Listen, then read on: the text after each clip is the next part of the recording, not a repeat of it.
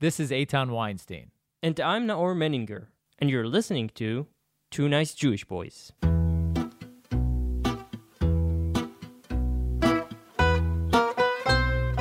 This podcast is made in collaboration with the Jewish Journal. Check them out at jewishjournal.com. Also in collaboration with Arutz Sheva, IsraelNationalNews.com. If you'd like to support the podcast, visit 2njb.com slash donate.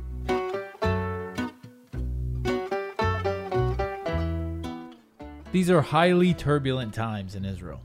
Not only are we facing the corona crisis with a health system that's more or less stuck in the 80s, we are also in the midst of a political earthquake that's shattering the entire Israeli political landscape as we know it. Here's a small recap of what's happened here in just the past few days. The Supreme Court ordered Yuli Edelstein, the head of the Knesset, to hold an election for his successor. He refused and resigned, thus causing a constitutional rift if Israel had a constitution. Gantz, the head of the Blue and White Party, decided to cross his political partner Yair Lapid and against all odds joined Bibi for a right-wing Orthodox government. And then if nothing crazy happens, which at this point is just like saying if nothing normal happens, it looks like Bennett, Israel's defense minister, will be left out of the upcoming coalition. And that's just the appetizer. To discuss all this sweet, sweet craziness, we decided to talk to Vivian Bercovici. Vivian served as Canada's ambassador to Israel between 2014 and 2016. She's a rehabilitated lawyer. She's currently an independent business consultant and a columnist for several outlets, including uh, the Jerusalem Post, the National Post, the Canadian Daily, and Commentary Magazine. Yeah, National Post is a Canadian daily. Ah, the National Post, which Canadian is Daily the News- Canadian Daily. Yes. okay, Commentary Magazine. Uh, and Vivian was also brave enough to uh, risk her life and join us today. So thank you so, so much for that. No, I, I, okay, pleasure to be here, but You didn't risk your life? You don't feel that way? don't feel that way. I'm feeling Well, pretty. you up- will in between five and ten days. Okay. Two weeks. Uh, Up yeah, to two between weeks. five days Uh, uh, and 14 days. oh wow! Nobody told me this was like live comedy hour. Wait, so you why you don't feel like it's dangerous to leave the house and uh, Look, I mean, no. I think if you sort of, you know, follow protocols and behave reasonably, then no, I don't. don't make out with strangers? Well, yeah, don't make out with strangers. Don't go like you know licking sidewalks. Like Yeah. you know, just kind of do Don't do the normal stuff exactly that you would do on a normal day. Exactly. Yeah, yeah. Right. Okay. Yeah. So is it? It's the end of the world, right? I mean, Uh, This is- I suppose as we know it, yeah, kind of, yeah. I don't know. Look, I'm kind of of two minds. First of all, like so much, even in your intro, forget what you said about me, but like there was, a, it's like real doom and gloom, very apocalyptic. Um, and uh, your comment about our healthcare system here being in the 80s, well, I invite you to check out some other healthcare systems because I think it's fantastic here. relative. Everything's relative. Well, I think that Israelis actually don't appreciate what they have. Okay. Really, it's an excellent healthcare system. Um, I speak from experience here. I speak from experience in Canada. Okay. All right. So, all joking aside, yeah. Um, but you know, this whole kind of like on the one hand, okay, if we have this big serious health crisis, yeah, let's let's all do our part. On the other hand, it just seems so over the top. It re- to me, it just does. Um, like there are eight billion people in the world, and there have been twenty thousand deaths, and everyone is tragic. But way more people have died in the last few months from cancer, from car accidents, from all kinds of other things. And the way we've like completely shut down the world, it's just like one panic country after another. Mm-hmm. Having said that, I'm following all the rules, guys. Eitan, Eitan, ju- it's a secret. I'm going to reveal he's on your side. Is it? We, He's outing me. yeah, we Uh, argued all day about that. okay, yeah. we're, and you're like, I, I feel, you're I a think, snowflake? No, no, you're, you're the snowflakes. I'm not. A, no, we're tough, man. I, I'm I, not a Go out there and get corona. Yeah. well, Listen, we were don't talking know. about I normally go lick sidewalks. Now I just can't do it. I'm holding back. Well, maybe then it, it's one thing Corona did good, but but I don't know. I feel that um, yeah. Well, you can compare it to to oth- like to cancer because it's just getting started. It's just it just begun. We're only seeing the beginning, and it already uh, Okay, but here's- slayed Y- y- Slade. Oh my God. tens of thousands of, of people. Uh, actually, Um, it's not tens of thousands. I think it's twenty thousand worldwide. I think thirty. Okay. So Yeah, yeah. We're we're get, we're getting up there. Every Look, day, thousands of people die from it, and if it now the beautiful thing Mm. is that if the measure, the extreme measures that countries t- take, Mm. will affect the progression of the disease, then it won't kill as many people, and then people, skeptics like the two of you, will be like, "You see, it's not that dangerous." Ah, I'm not a skeptic. I'm just like I deal with facts. you know, I'm a pragmatist. Look, how many? Do you have any idea how many people have died in the last uh, three months from cholera, dysentery? Should I go on? Diphtheria, malarial fever. I have no idea either, but I guarantee you it's way more than thirty thousand. This is a first world, white people world panic. That's what it is. because because people die from these diseases in in the failed countries in the western countries in the successful countries well we Like we- China, yeah, mm, i mean yeah. i don't know about china I but, don't either, but that's where it but- started. And anyhow, yeah. but yeah but in in western countries like canada like israel we don't have these diseases anymore and even the flu which Eitan keeps yeah, bringing up the flu. exactly. but you also uh, you know the flu a and b you have vaccine for the flu So, and you have even- a treatment for the flu. yeah, yes and no. I mean, you know, the flu vaccines. I'm actually not a big flu vaccine advocate. Um, and believe me, I've had plenty of flu. I grew up in Canada. I lived there most of my life. I, I like. I know the flu. Um, but you know, it's luck. They pick a strain. Uh, some years they don't get the right strain uh, in the vaccine, right? And so lots and lots of people get really bad flus, and some people die. Um, I had a terrible flu last year, and it turned into bronchitis. And I wasn't on a respirator, but I had to be put on one of those masks, you know, where you breathe in something that clears your lungs up a bit so you can carry on. Um, and it was really, it was serious and it was scary. What we know, there's a lot we don't know about corona, but what we do know is that it's from, um, you know, this H1 yeah, the corona H1, family. the corona family of, of viruses. And just, you know, for everybody out, no, I am not an epi- epidemiologist or virologist. No, I do not Neither pretend to be we. one. None of us are. So The, just uh, want that out the, there. The Twitter hashtag. Just I'm a- not an just- epidemiologist, Exactly. but just read obsessively, Yeah. right? And think I by now actually should have an honorary PhD in epidemiology, but we'll let that go. Um, the the coronavirus, um, it's hardest on the elderly, right? We know that. We know that the much. elderly, the smokers, Okay. the which, People who don't follow protocols, like the ultra orthodox, right? Just saying. Um, but in terms of, you know, death or serious illness rate, it doesn't seem to be so out of whack with other viral illnesses that the West copes with. But Italy, So Italy is really interesting. Eh? First of all, you know they have free porn there. Like Pornhub gave like after the first week or something of quarantine, Pornhub said, "Okay, free porn for everybody." what? Seriously, yeah. and there was another thing where some winery in you know Lombardy where where I- it was all we should- closed. I, I, are you jealous in the Canadian ambassador to Italy? No, not at all. Actually, It's like no. now that we can't travel to Italy. I'm anti-porn. I'm anti-porn, Oh, guys. God. All right, Okay, yeah, okay. that's all right. I was just putting it out there as a to put- kind of you know cute, interesting fact. okay. But uh, and there was a winery too in the north of Italy, Lombardy, um, Yeah. some small town, and they had some malfunction, and so there was a tap. Did you read about that? Yeah. Like wine, wine was just coming out of their taps for a few hours. Yeah. Red wine was pouring out of their that- taps. But that's not because of Corona. It's just uh, an accident. I don't know, it just happened, but it's kind of cool that it happened during Corona. Look, Maybe Italy, someone sneezed on the. So Italy on the is button. Italy's like uh, look. It's just I'm Canadian and Israeli, and uh, it's just starting to hit Canada. Okay, Canada was really, frankly, asleep, and they're just starting to get hit with it, and they're reacting, and it's in my view a panicked reaction. And I see this every day in the media in Canada. They pull out all these numbers, and it's like, oh yeah, look at us, we're great. You know, we hardly have it. Like our numbers are really low everyone's pulling out these raw numbers apropos Italy.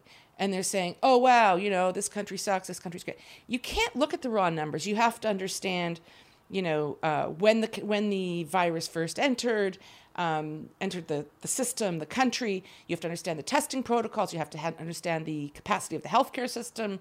And each country is going to be its own little puzzle, right? And its own calibration. And so Italy clearly is out there. Um, they reacted much later than most European countries. Um, they, I'm told, I haven't verified this, have a large number of um, Chinese workers in the country, like 300,000. That's a lot. They have lots of elderly They they have a higher. I'm just starting and with the list. smokers. All and right. elderly who smoke. There you go.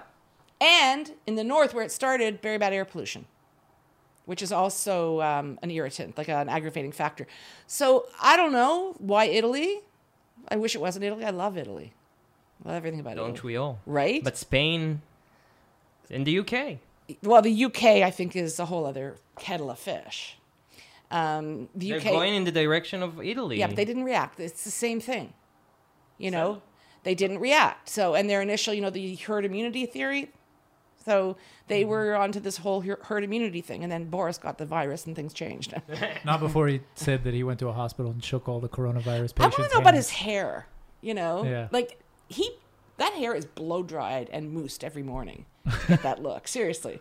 You think so? I know it. You think it's order organized chaos? totally, and dyed. Well, Wow. not every country can have a model for a leader.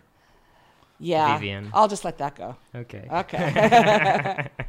I, I'm more of a substance kind of girl, you Oh, know. okay. Yeah. So, So, what, I you mean, I- mentioned the Orthodox. So that's a big The deal here. ultra-Orthodox. The ultra Orthodox. That's a big deal. Tonight they held a funeral in Bnei Brak. Wasn't it last night? Was Another it? one? Was it? It was last night. Yeah. They Yeah. held it last night. Yeah. Yeah. Yeah. And uh, a few hundred people attended, although it was highly illegal Mm-hmm. uh, for a rabbi who Legal passed. schmiegel. Yeah. And uh, and they say like one of the biggest cities uh, that got the corona is Bnei Brak, the Mm. ultra orthodox city, and we have a big problem with the, that po- population. They don't do. abide to the law. Well, not our law. So what do we do? So, so the thing last night was actually very interesting. Um, you know, there was a rabbi who was quoted in the press saying, "Yeah, well, if not for Corona, like, see, we're being good. If not for Corona, there would have been thousands in the street." So, okay. Um, and the, the police were there, of course, just standing around, leaning on their cars and watching. Yeah, couldn't do anything. Did no, did not, chose not, chose not. I live right by the park, uh, Hayarkon. For those of you who don't know Tel Aviv very well, it's it's like you know the Central Park of Tel Aviv, and it's beautiful, and it's why we barely manage to keep our sanity living in this city. That place is crawling with cops, and it's empty. There was a viral video of a I saw yeah, that. the, uh, the police car chasing a guy inside the park On a bike, on bike. a bike, and he just fled. like one guy alone on a bike, yet they sit there in Bnei Brak and like, we're not doing anything. So why do you think?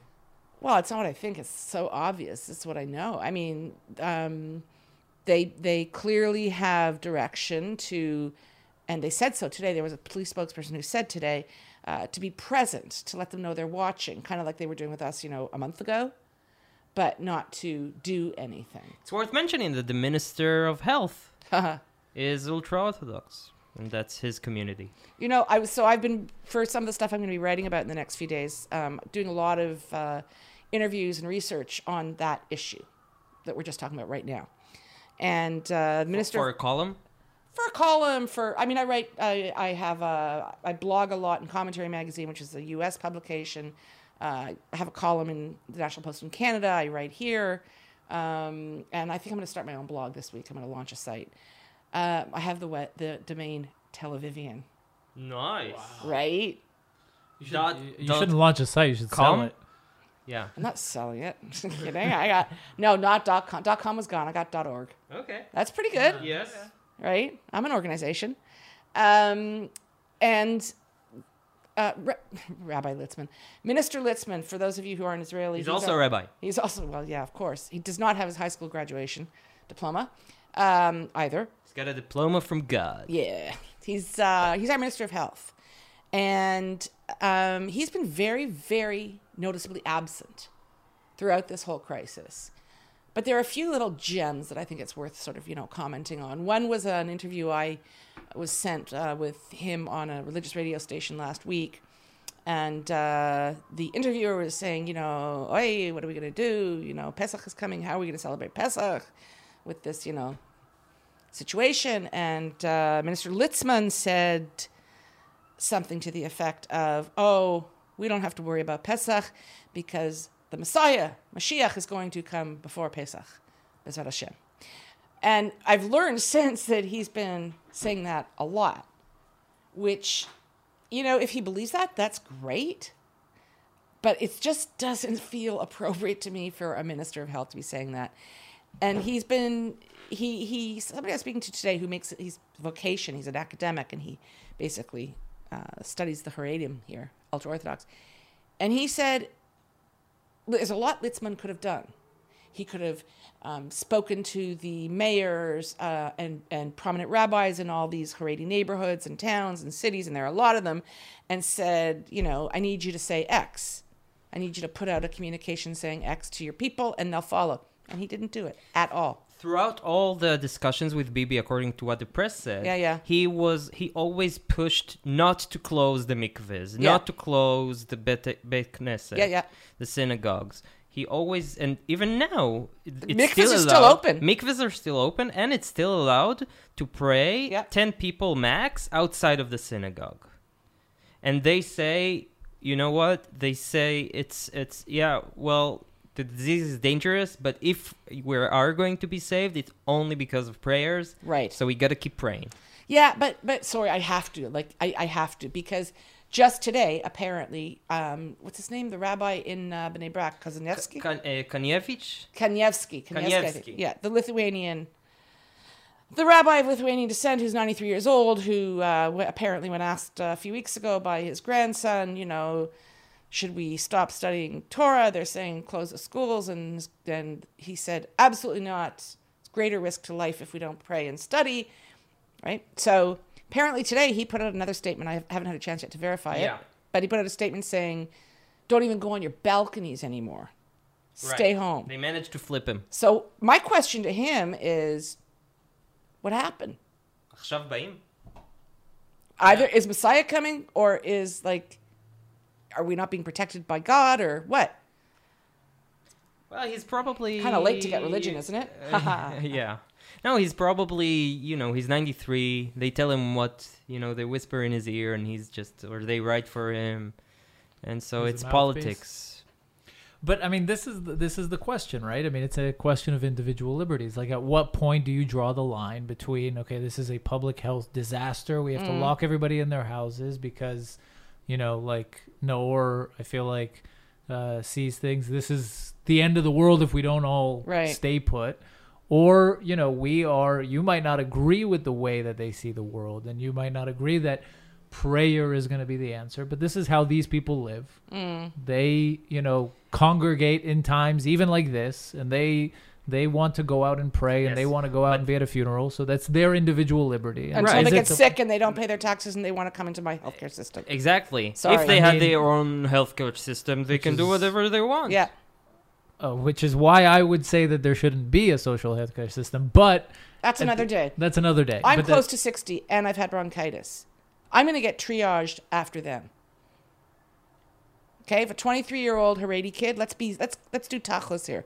Bottom line, Yeah. if a 23 year old Haredi kid who has violated um, every single public health order gets taken to a hospital, and I'm there, and I'm a good girl, and I pay my taxes, but I'm close to 59 and I've had bronchitis.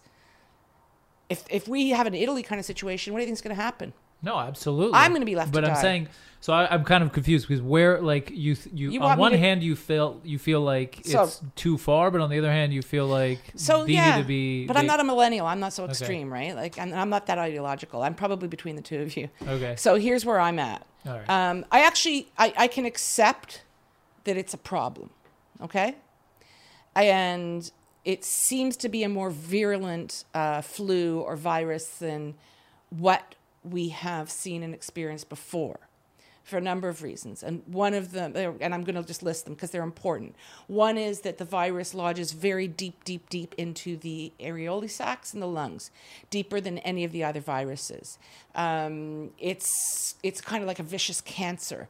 It uh, there is a longer asymptomatic period. The number of people that each person conti- um, contaminates while they're they're infected is much higher than with other flus and on and on and on unclear if it's going to survive the summer weather or not usually these viruses kind of die off in the heat unclear that that's going to happen here. We see it raging in places that are hot, like Australia and Thailand already. So that seems to disprove that theory. So we may be dealing with a whole new kind of pandemic, you know, ferocity of virus. Okay? So I'm with you on that. But then, because I just want to please everybody, I'm a Jewish mother. Um, but then I stand back and I say, you know, I think that um, where we were a few weeks ago is probably the right place to be, where people were still going to work. Um, if you work in a really, you know, crowded workplace, then you can ha- rotate, have some workers work from home or in an off-site location so that you don't have too much crowding. Work on the social distancing, work on the hygiene, work on all of those things. But seriously, I like I think physical fitness is really important. I swim and I play tennis.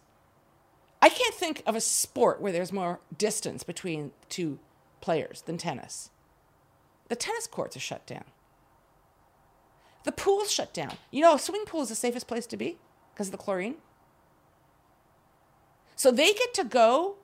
I'm sorry, like way of life, I'm not that much of a libertarian. You know, you we all have to give things up and compromise if we want to live in a broader society. So for them, the trade-off is, you know, you want the benefits, i.e., healthcare. Um, you can't indulge and engage in practices that are going to result in a way higher transmission um, rate in your community than in others. But I think that the balance and the compromise was a few weeks ago, where we, where my daughter was still allowed to go to university, where kids were in school. You just want your daughter out of the home. That's the whole. That's it. That's the. But we've gone crazy. Like the economies are shut down. It's nuts. Mm-hmm. It's nuts. You've only People are lived. losing their jobs. people are, and you know what? We're all gonna suffer. Like this really kind of nice life we've all sort of enjoyed. Everyone, are reasonably. It's gone. Mm-hmm. It's gone. And you guys are young. You're gonna feel it more than me. But there's one person who's uh, thanking God for this. Who? For this virus. Who? Bibi. no? You didn't tell me it was like Eretz Nehederet here today. Well, well, At least one person finds this funny. well, I think uh, you. I'm just being polite. I'm just being polite. Okay. Yeah. Uh, no, he's. I, I've always thought, you know, he's a very serious young man, or I am. uh, Very serious man. very serious. Yeah, we talk serious issues. Look, I mean, uh, BB would have made it work one way or the other. He didn't need Corona. I think for now it looks like Bibi is losing. He would Why? have been better off with fourth elections. Psh, no, I think. no, because the public you can't. First of all, we couldn't even hold them. How would you do it? In four Uh, months, everything is. the public would have been furious. This is great. This now he's in for another 18 months, and there's not a chance that you know he'll bring the government down. He'll make sure there's a vote. Something brings it down in 18 months because Benny sure isn't going to sit in that seat, right? But BB would have made it. I have confidence in BB. Let's- He is absolutely brilliant at this. So Do, do you actually think that this uh, this point in time in 18 months is going to roll around? no, that's what I just said. Not says- a chance. Yeah. Ah, it's not going to happen. No, of course not. you you got to work with BB as as an ambassador. into- Uh, work with would probably be overstating it. I mean, you know, I was in meetings uh, when we had um, visiting, you know, VIP like ministers and and the prime minister when I was in office with Stephen Harper, and they were they got along. very well. Yeah. So you know, with visits or other reasons, but like we didn't, you know, hang out and drink beer. Right. Yeah. Yet. Um, but okay, and let's let's take a step back because the things happened so to it, yeah. so quickly. Like it all happened in in in in ten minutes or thirteen minutes know, on right? Thursday. It was Yeah. crazy. So it started a day or two before Right. when uh, you had basically the situation was you had the left uh, central left part of the Knesset, which was led by Benny Gantz, and you had the right part, which was led by Bibi, right? And the left uh, were going to change the head of the Knesset. Mm. So the head of the Knesset, what what Speaker. It's called speaker. Yeah, speaker. Speaker, well, it's important because uh, yeah, head of a political party, but speaker of the Knesset. It's a specific and very important position. He has power to do things in the in the Yes, he parliament. does. Uh, He's in charge she. of the He or she, parliamentary yeah, agenda, right. right? Well, i i the the I mean, it's usually the the the Speaker of Parliament because we have a parliamentary democracy in Canada too, the UK. The Speaker of Parliament invariably comes from the majority. Okay, whether it's here, it's kind of the majority coalition, or there, it's majority party. Um, but they have a very, very special and important responsibility, which is to ensure that the functioning procedurally of Parliament is fair and even. Uh, you know, they're not allowed to favor their party. Uh, and I think that kind of starts to get to the heart of part of the problem. So the head of the Knesset was Yuli Edelstein. Speaker, yeah. Speaker, the speaker. By the end of this hour, you will be saying speaker. Yeah, yes. okay. And and uh, Yuli Edelstein from Likud, from Bibi's party, Mhm. and he's been serving for like six years or something. Yeah, I like think that. that's right. Um, and the law says they changed the law about the speaker and the speaker, how speaker is being elected. They changed it two years ago or three years ago, and they basically said the speaker can, you can, the Knesset can vote for a new speaker at a time period between the elections and the formation of the upcoming government. And so Yuli said, you know what? I'm not going to let the Knesset to replace me because he, he needs to sign. He needs to sign in order for the vote to happen. So he said, I'm not going to let the vote happen because I can. I can I can prevent that. Because they wanted to replace him. Okay. Gantz, right? That's- yeah, you're sort of you're skipping part of the story that doesn't kind of Which is help which me out. I, I'll totally help you out. Um, so everything you said is correct, but first of all, we're into this extraordinary, extraordinarily insane, chaotic period where we're, you know, looking towards at the time that Yuli's taking this position, we're looking towards election number four. Okay, that's one thing. Um, why was he digging his heels in that there will be no vote for the Knesset? There are two reasons. One is that the opposition parties, and there happen to be 61 of those, i.e., more than the right wing bloc, that they were saying we have to um, form committees, various Knesset committees, um, to oversee Knesset business in this period where we don't have an official government, right? Where the, the coalition has not been sworn in. And those committees are powerful and they're important, right? And there was, what was the committee that was going to be deciding? it was the Corona committee. That's right. It was the Corona committee, but all of them. They wanted to oversee the ho- how right, the that's right. government functions. yeah. Well, they the- did. and think- listen, we have a very similar thing going on in Canada. But now. they formed the committees. you know, but there were They formed them. But there was one particular committee, and you know I'll have to Google it because we have to know it. It's a critical. Anyhow, Yuli. the the reason they wanted to replace Yuli was because they needed the the speaker to be on their side to bring up laws that would of they wanted to legislate a law that would say that a prime minister cannot be uh, Right. uh, accused in a legal uh, case Right. because they want to use that to pressure Bibi to succumb to their terms. Okay. That was the main reason they needed the the speaker on their side. Okay. And they want to put someone from Lapid's party Right. as the speaker. right.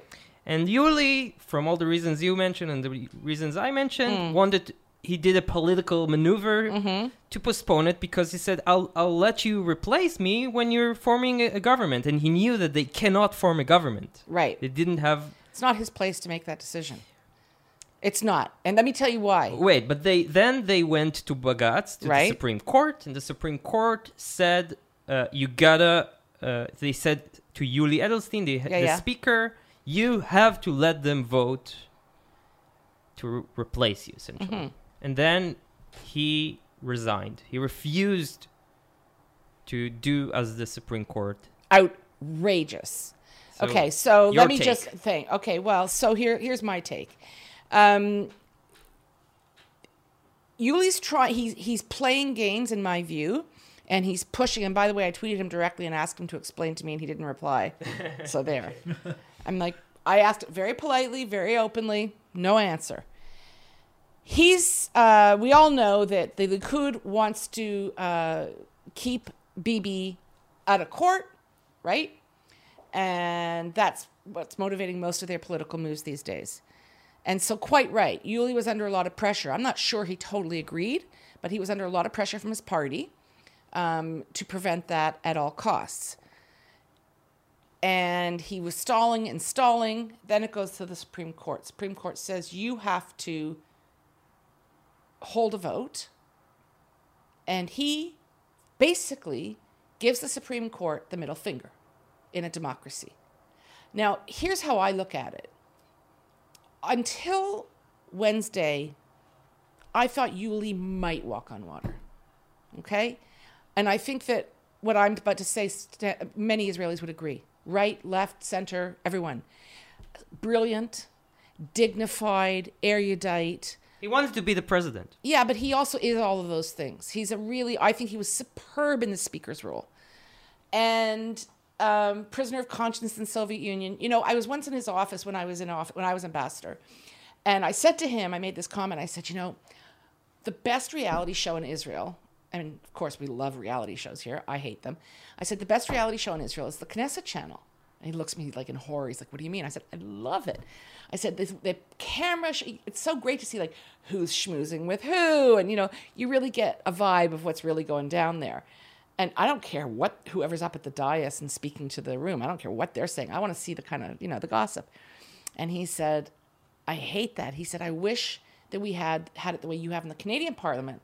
What's that? He says, You have a rule in your parliament, which I didn't know, that the camera can only be fixed on whoever is speaking at the time. So I said, That's why it's so boring and no one watches it. right? He said, Yes, but it preserves the dignity, the dignity and the decorum and the importance of the place. Fair point. He just gave the middle finger to the Supreme Court of Israel. In a democracy, if you don't like a court judgment, suck it up, Buttercup. That's just not how we roll. So, my first comment is I, I believe on substantive grounds he was wrong. Can the court invent laws?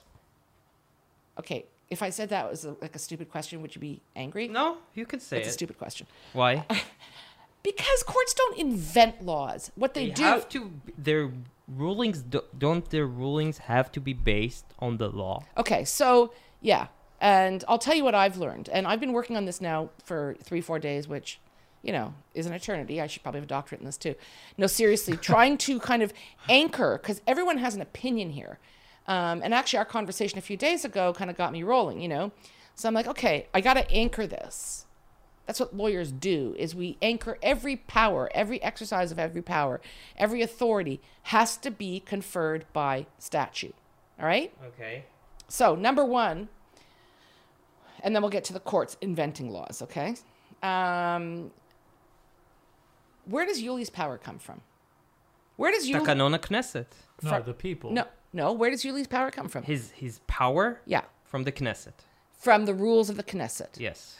And the What- Knesset, fir- where do those first- come from? wait, first and foremost, from the people. Yeah, he's a member of Knesset before he's the speaker. So Okay, but but but the rules for the Speaker of the House as to how to go about making rules and hold votes and From the people.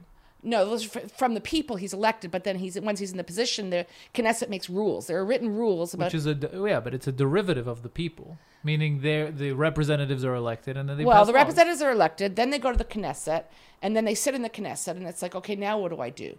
And there are protocols and rules. which that, they yeah, everything's write. from the people, which exactly. Yes. But but Okay. they come from somewhere. You can't just like, oh, I'm from the people, so here I am in the Knesset, so I'm just going to write rules. You have to ha- take that power from somewhere. Where's that power? It's from the basic law. What is the basic law? Basic law in the Knesset is, you know, Yesod, you mean? uh, yeah, yeah, basic law in uh, Okay. okay. Now the basic Israel's law version actually, of constitutional. it's, not really quite not a a constitution, but it's It's yeah. as close as it gets. It's principles. It's a statement Yeah. of principles more. Um, and yes, I did review them today. okay. Uh, and uh, the basic laws um, in the on the Knesset are vague, as they should be, and they say, you know, has to be open and transparent and fair and all these things. Okay. Um, no specific requirements. So, what do you do when you're in a spot and people don't agree and there's no specific requirement or no clearly stated authority or power? What do you do? You go to Bagatz and you ask them to make things uh, up. But that was not the case. Hang on. What happened? No, but Bagatz looks in at what Yuli's doing, and when laws in, in legal systems in democratic countries look to statutes first, okay? And if it's written in a statute, then they interpret the statute and they apply it. But a lot of the time we don't have that. And stuff comes up. And that's where we go to common law, which is body of case law, and what we call a reasonableness standard. Okay? This is kind of prevalent in most, if not all, democracies. And the reasonable, reasonableness standard is just that what's reasonable in the circumstances, looking at the context. And that, But reason varies with politics.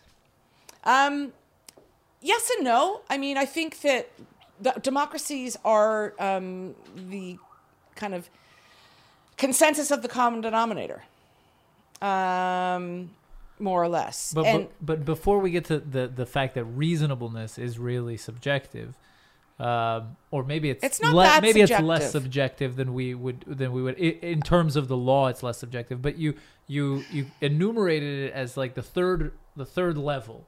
Meaning, first you go to statute, second you go to common law, and third you go to, to Well, co- reasonableness. well, re- yeah, or is it reasonableness. not like that? yeah, no, I think that's probably pretty pretty accurate. I mean, first, yeah, if you have a written law, that's great. But in this case, it there seems was like a there lit- was a there written was law. a written law that said specifically about the re-election or the election of the speaker. It can happen from any time between the elections to the swearing. to in the swearing of the government. The written law, this is like cops investigating cops, okay? So the Knesset writes the law that they abide by, right? yes. Okay. That doesn't that's not how democracy works. Democracy has checks and balances. So the written law is the basic law. Their rules are just that. Their rules are an interpretation of the basic law. All right? So maybe in normal, kind of regular, whatever that is here, times, their rules have worked reasonably well. They're not laws, they're rules. There's a huge difference. But in extraordinary times like we have now, they're not working because they're using and taking a system that is meant to be neutral and politicizing it. It's not healthy, it's not correct. And What if the court is politicizing it? Can can't the court politicize it? Of course it can. It shouldn't, but it can. I mean, we're all human. But so then you have ways. I mean, there's every democracy has this tension. They have this tension between the courts and the executive branch and the legislative branch, all of them. And it's a pendulum, and there's always this kind of tug of war. But I would much rather leave the tug of war to the next round than to have Yuli Edelstein stand up and say, I'm not going to follow your, I'm not going to honor, respect, follow your decision, Supreme Court. That's anarchy. That's dictatorship. and we know that the Chime in, Minister of Justice has made outrageous comments for months about the court. Other ministers, Mickey Zohar has been out there. There's been a whole whack of them trashing the judiciary, trashing the justice system. This is not cool. It's not healthy politically. It's not healthy, um, you know, from the from a any any sort of s- important measure in a democratic society. And you're thinking, wait, so the Supreme Court totally politicized this, and so Yuli was right to give him I the just finger. say they have an agenda. Of course they do. All courts do. Everybody has an agenda, but you do not do what he did. And it shows in the first decision. The second decision was wrong. They were overreaching and political. The first decision, I believe they were right legally. Can you can you explain to us what those the two different decisions? Yeah, the first decision they said uh, you have to hold a vote. You know, Ah, you have to you have to hold a vote for speaker. And the then he resigned. Yeah, and then they said um, You can't wait 48 hours plus you- two plus days. you have to gotta- put person X in. Yeah, you gotta. But if- I mean, the truth is, person X was going to be in anyhow, right? It wasn't really interfering. So, Yeah. but I just think that Can, wait, can we explain that? You can't sure, wait 48 you hours. Explain it. Yuli said, "Okay, I'm not gonna." He on his he thought that it, it won't be counted that he didn't listen to the court if he resigns. But then he said, "I'll buy time by resigning because it's 48 hours, and then it's Friday, and then until the Knesset reconvenes, it's Monday. So I bought an, a, a week." So the Supreme Court said, "No, no, no. You may resign, but you gotta uh, have a replacement today." That's the second decision. Right. And Yuli says, I'm going to resign, but in 48 hours. Huh? What? Why? We know why. Because he knew that they were going to have some sort of deal worked out with, uh, with Benny in 48 hours. I mean, I think they're all playing a really um, unseemly game. I think they're playing with um, basic division of powers in a democracy. Um, Let me ask you a question. And it's just wrong. What if the Knesset, after all this, Mm. were to legislate a basic law Yeah. that says that definitively the speaker can be uh, elected uh, at the time that he sees fit between the elections and the sw- the government being sworn like the same Yeah. the same uh, the same power. thing but but as a basic law they technically they can do it you agree technically they can legislate a basic law Well, okay. right? So then you say we'll go, we'll take it to the court, and the court will say it's it's an illegal law, right? Well, first of all, that's not a basic law. Like to start specify that is so kind of drilling down Right. granular. To start saying the speaker can do this. But if the Knesset wants it to be, they represent the people. Let's say they want it beyond any. That's the biggest, most important thing for them. right. How can they make it happen if the court says it's Well, maybe they shouldn't have this, um, you know, absolute power over the speaker. That's why basic laws are maybe prin- the court shouldn't have absolute power? Uh, They don't. That's why basic laws are principles and stated as su- such.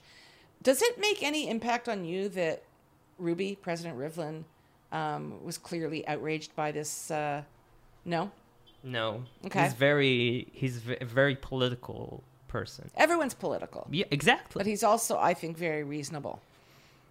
He's not extreme. He's He's, not inclined to reasonable. extremes. Isn't, isn't a, bit- uh, I'm wondering if one of the issues that I take with the Israeli courts is that Mm. there's the and I'm asking you this as a lawyer because there's no uh, there's no principle of standing, meaning when this decision was uh, was made, the the representatives from uh, the opposite side of the aisle were able to go to the Supreme Court straight away. Meaning Right. there's there's no need for a certain individual to be hurt and to bring claims against another individual like in in the United States. Is Right. that not a problem in Israel that that you can immediately go to the Supreme a Court? huge problem in my view. I mean, look, I'm I'm I'm not an expert on process in Israel, legal process, but uh, that's one of the first questions I had, you know, several years ago. Um, it's chaotic, and that was changed in the '80s, I believe. I was reading recently, um, where they really opened it up so that anybody could go in, um, which is why you have you know everybody and their brother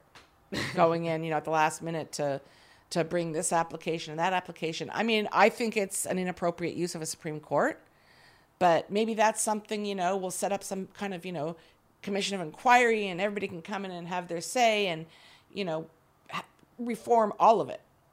Like a lot of these institutions, you know, they're the state's been around for 70 years. These institutions, they they become brittle. They they they're frozen in time and they don't really respond to what we need them to do and and it's not just here this challenge between you know the tension between supreme courts and the legislative branches So, but I wonder why, because I think from the, the way I see it is that Mm. Yuli Edelstein saw himself, uh, and and I, I do like, I do speculate about the different interests that might have been in Right. his head, right? Which is all you can do, speculate, because you can't really Yeah, yeah. read someone's mind. But I think okay, so there might have been keeping Bibi out of court. There might have been just general interest, self-interest for you know his position and the party's position in the politics. But then there's that like maybe he saw that he's standing, and as you mentioned, he's very dignified, and he was Very. a conscious prisoner in the yeah yeah uh, and maybe he saw himself standing at like a crossroads in democracy where he is holding off the Supreme Court from overstepping their. their oh he does i was i was reading um don't know where but uh, again in the last few days and he went on about uh, it was an interview uh, somewhere and he went on at length in, uh, about how Sean? uh, yeah, Yeah. but i read the translated version Oh, okay. and uh, and he was going on about how uh, outrageous the Supreme Court's uh, decision was or order, and um, he said, "I haven't broken a law." Well, that says a lot to me, and one of the things it says, with all due respect, and I mean that sincerely, no sarcasm to Yuli, is that he doesn't understand how the law works. Because it's not just about breaking a law, like thou shalt not cross the street between 6 and 9 p.m. It's not just about that. It's about interpreting basic law, principles. And many of the laws we have that get to court, the most important ones, are about interpretation of principles and not statutes. That's what Supreme Courts usually do. And it may start out as a statute, but it turns into something much broader. And when Yuli says, I didn't break a law, he's like, What are you, you, you telling me that there should be a law that says the Speaker of the House can or cannot? You also didn't follow a law. The rules that the Knesset sets out, you know, are, are just their rules. They have very little legal standing. They're procedural, they're administrative. And, and are you saying you followed a law? The law is the basic law, and the basic law is very general. And what the court did in stepping in was they said, You're abusing your position for your gerrymandering, you're playing political partisan games, and you're frustrating democracy. You are not honoring the will of the people. The majority of the people want a new To replace you. speaker. Or they want an election. They at least want to have an opportunity to have their voice be heard. And who are you in these extraordinary times to abuse the tremendous latitude that you have as speaker to rig it for your party? That's what the court was saying. And I would stand behind them 150%.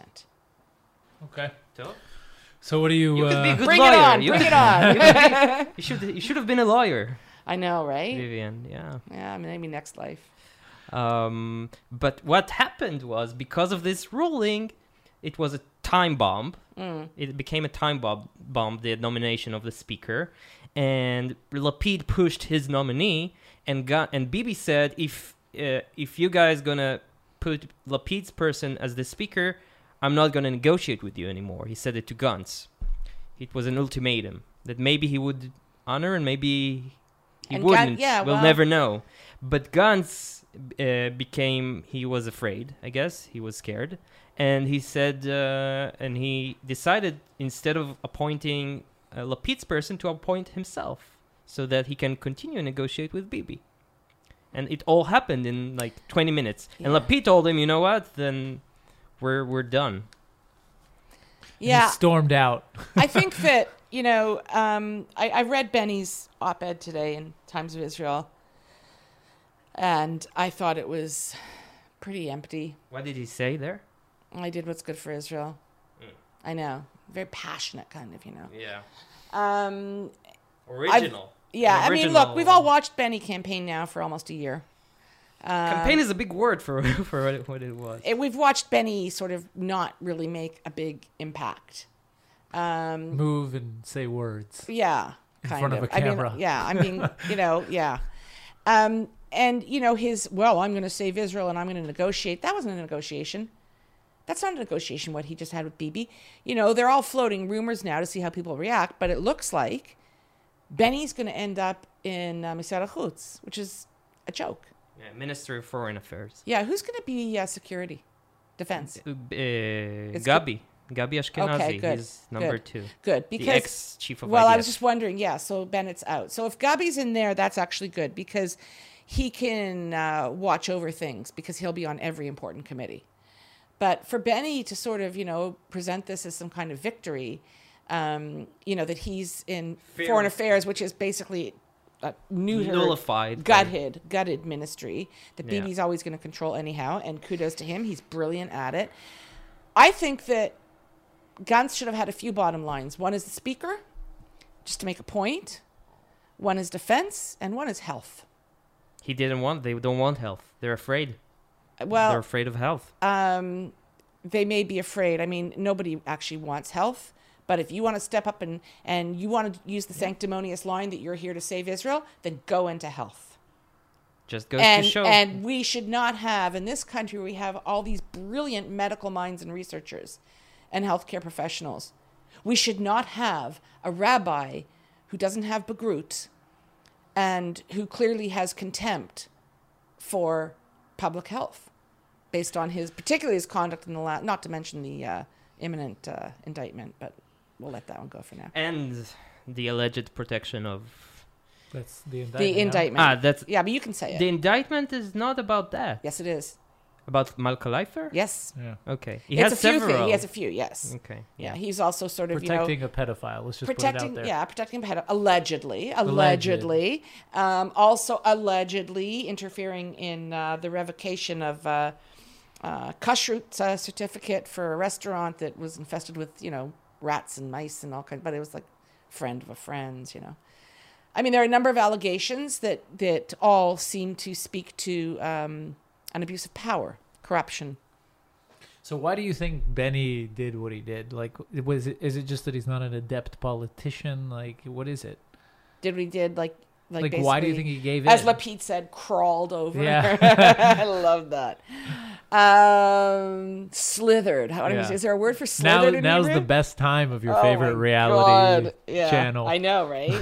Nobody's. He, he's going to be like everyone's going to be throwing Benny shade in the Knesset. No, What was right? hilarious God. is all the press and all the left who idolized Benny Yeah. Gantz, and especially the journalists who were so so supportive. Yeah. In a matter of minutes, Yeah. they started to bash him worse than Bibi did during the campaigns. I know. It was a joy to watch on Twitter. what do you was think they're gonna call this? Call like, what? Because you know, there's the Targil Masriach, there's Chevron Baron, there's Yeah. all these like Iconic names. I wonder names. what the name for this is gonna be. for the Because it's definitely For gonna this have a name. coalition, you mean? No, for the for what the, the maneuver. Oh, the the, whole- oh, I see. I Be- see. Benny's What's gonna be the betrayal of the Wikipedia left. page? Yeah, I. You know what? I wish. I wish I could come up with it. I don't know.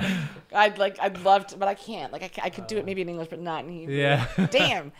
so why do Um, you think he? Why do I think he did it? Yeah. I don't know. I mean, I, I can speculate, just like you know, I, any of us can. I think that uh, he's probably not the sharpest political mind, um, and I think he was uh, just completely outfoxed. Just the And pressure of the that- virus and Also, well, the coming virus and the pressure the within his- campaigns Exactly. ate him alive. ate him alive. Um, he had no control over all his factions. It was just like he was probably like stressed out, Tired. tired, and like this isn't good for Israel. It's not good for Benny, and it's not good for Russia. I mean, It's So- weird though because he somehow managed to coalesce this like this this this yeah, like group Blurb. of factions that and it, which which would maybe lend the, to the idea that like he does have some kind of political acumen and then and then all of a sudden it just fell apart. Evaporated. yeah. I think the political acumen was kind of a lot of smoke and mirrors and hype around him. You had four very talented people. Each one, uh, three of the four, could not or chose not to lead the group for their own reasons. I mean, you know, Gabi has some kind of stuff from his past that may have caused problems, although he's like a leader and has charisma. Um, Bogey has no charisma. Um, And Yair has no and Yair has military background. yeah, and so here's Benny. It's more important to be an IDF chief, right? Even if you were one that people questioned. Yeah. Your, If your you're effect- white and have blue eyes, it's big white, plus. blue eyes, six foot two. I mean, come on, you know, yeah, IDF chief. I mean, somebody I know very, very close to the group. Um, we were talking about this recently, and uh, this person said, could even be someone like inside, and they said, look, we all criticize him, but he stepped up. There is something for said for that. Having said that, I think that he kind of had a very He's one of those people who sort of seems to have skated. You know, worked hard, surely, but skated, you know, never really had the shit kicked out of him, right? And politics, politics is brutal, Yeah. you know, and especially Never- here, never say just don't- never. I don't think he I don't think he appreciated what he was getting himself into. And then once he was in, I think it was like, shit, how do we fix this? How do we end this? How do we stop this? You know, and Bibi's very charming, right? Brilliant. And I'm sure if you're Benny and there's Bibi, that Bibi is a wildly seductive, not sexually, of course, but seductive negotiator. It's too bad Benny He- Gantz he- had a head of white hair before. so it would have been great to do that before and after Yeah. picture. Yeah, well, you know. Well, you can look at the wrinkles. Maybe. Yeah. Yeah, you know that he's only a year older than me. Really? And this is when you say you're kidding, You're kidding. right? I, I would said it. never. I said it. You said really. You really, yeah, but you didn't seem really convinced. It was kind of really. yeah. Well, to be optimistic, Yeah? we're gonna have a government probably. For like Well, three so- weeks. Although, let's see. I wouldn't, yeah, you know what? I'm not holding my breath. I'm not It's It's good. my It's not a good time to hold your breath. I, right? You it ain't we're over till it's over, Nope. right? In Israel, you Yeah. never know. Yeah, I would. Yeah, I mean, have they signed? Have they not signed? Maybe we'll have a government. It would be a good thing. But Finally. yeah, I was Okay. thinking. I mean, couldn't it be that he like? Couldn't it be his one lat? Like, couldn't it be that he made himself speaker and now he's gonna do a targil masriach, like a dirty trick, and he's gonna talk to all the old factions and be like, "Let's pass Benny? a law. Yeah, let's pass a law to, to the the original law that they were planning on passing to." On the opposite, now Bibi has can do a trick. yeah. Yeah. Bibi I think now. yeah. Um, I think they've they've Bibi has they've, 61 now without without him. they've given up all their cards. I think. Yeah. Yeah. And I All think right. that if they'd gone in um, and said, particularly now, um, we want we want Litzman out. We want a proper minister of health.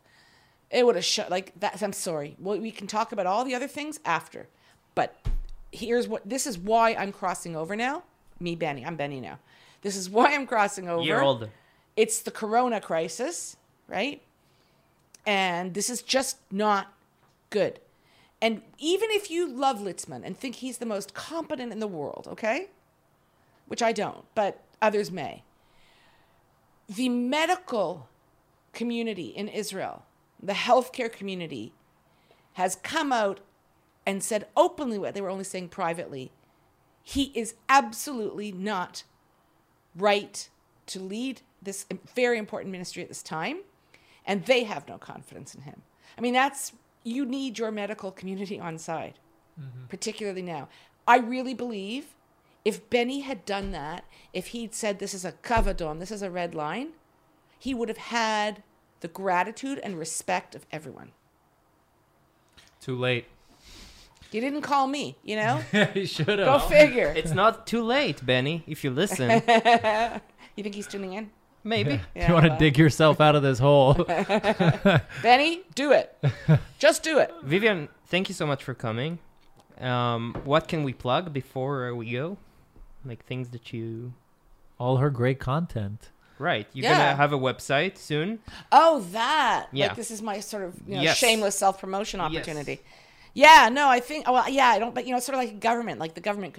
My plan is, yes, launching. I have the website, I have my guy, I have the domain, I have even have content. I'm hoping to launch it in the next couple of days. Okay. But, you know, busy times, man. yeah. So- Televivian. Televivian Televivian dot org. Televivian.org, and it's just going to be me, as my children would say, mouthing off on whatever, That sounds great. whatever sort of, you know, pushes my buttons that day. And Yes. you're on Twitter. I am on Twitter. How can people find you on Twitter? Well, they can look me up, and that would be at my name, which is like a mouthful, at Vivian Bercovici. Um, Spell it. B- oh my God, Vivian V I V I A N. B E R C. If you put that in, you'll find me. Okay. All right. it's Berkovich with an I at the end. yeah, it goes guys. on. It's a long name. It goes on and on and on. So Imagine you're spelling Bercovici. oh, is this my Gal Gadot moment where I get to sing Imagine? No, I'm saying, telling the listener, imagine you're spelling Bercovici, but if you ever say it, she'll kill you. No, whatever. No? I don't let's care. not get into Yeah, it. I Let's don't, not. I don't care. Whatever floats your boat.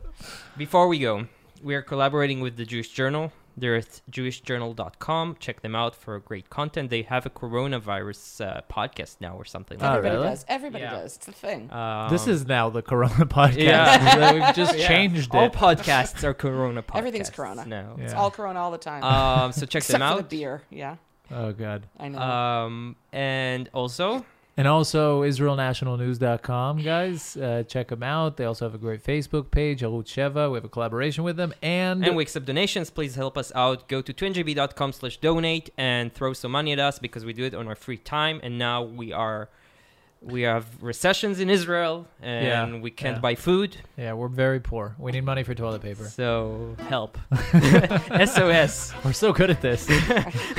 Suck at it, actually. That's it. All Thank right. you so much Thanks. for coming. Thank you, Vivian. Thank All you right. so Stay much. safe. Bye, guys. Bye.